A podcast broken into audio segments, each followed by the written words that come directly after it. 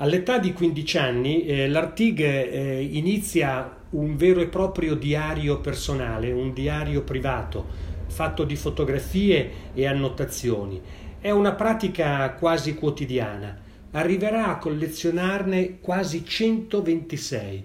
Eh, il numero è incerto perché alcuni sono andati dispersi e questi diari sono veri e propri aiuti per la memoria che gli arrivano da una pratica amatoriale.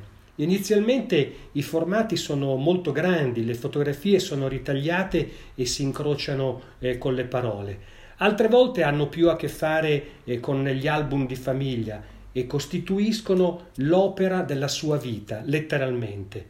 La loro vastità e il carattere sistematico non possono che suscitare ammirazione formati ugualmente da immagini sue e di altri, in questo caso provenienti dalle sue collezioni, i diari sono un insieme di storia personale e mondiale.